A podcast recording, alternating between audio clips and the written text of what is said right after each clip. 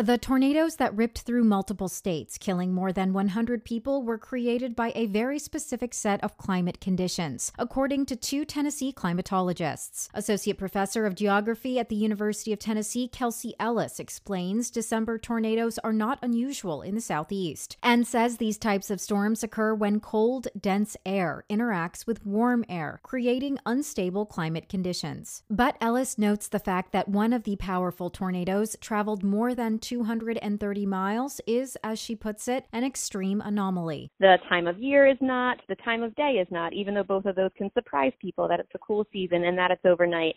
But the long track of this one is um, extremely rare and it requires a very specific set of environmental conditions. The previous record for a long track tornado is from 1925, when an F5 tri state tornado traveled 219 miles through Missouri, Illinois, and Indiana. Now, the so called quad state tornado is expected to break that record. In the Department of Geosciences at Middle Tennessee State University, Alisa Haas points out that because tornadoes can occur any time of day, it's important to have multiple multiple reliable methods for receiving warnings, since power and cell phone service often go down during severe weather. She adds increasing research on these events could help with preparedness. We don't know every single thing that goes into the formation of a tornado, and that can affect whether we have uh, timely warnings or not. So far, the National Weather Service has reported at least 38 tornadoes occurred simultaneously during the outbreak. This story is a collaboration with The Conversation. This is Nadia Ramlagan for Tennessee News Service. Find our eight trust indicators to support transparency and accuracy at publicnewsservice.org.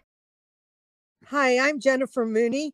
Welcome to what is our new Hope Interrupted podcast based on the work from our book. Hope Interrupted that I co authored with my good friend Byron McCauley. Hey, Jennifer, you know, I'm looking forward to this podcast as much as I was look, looking forward to writing this book with you. We hope to interview some uh, high impact folks as well as have a little fun. We're going to cover stories of hope.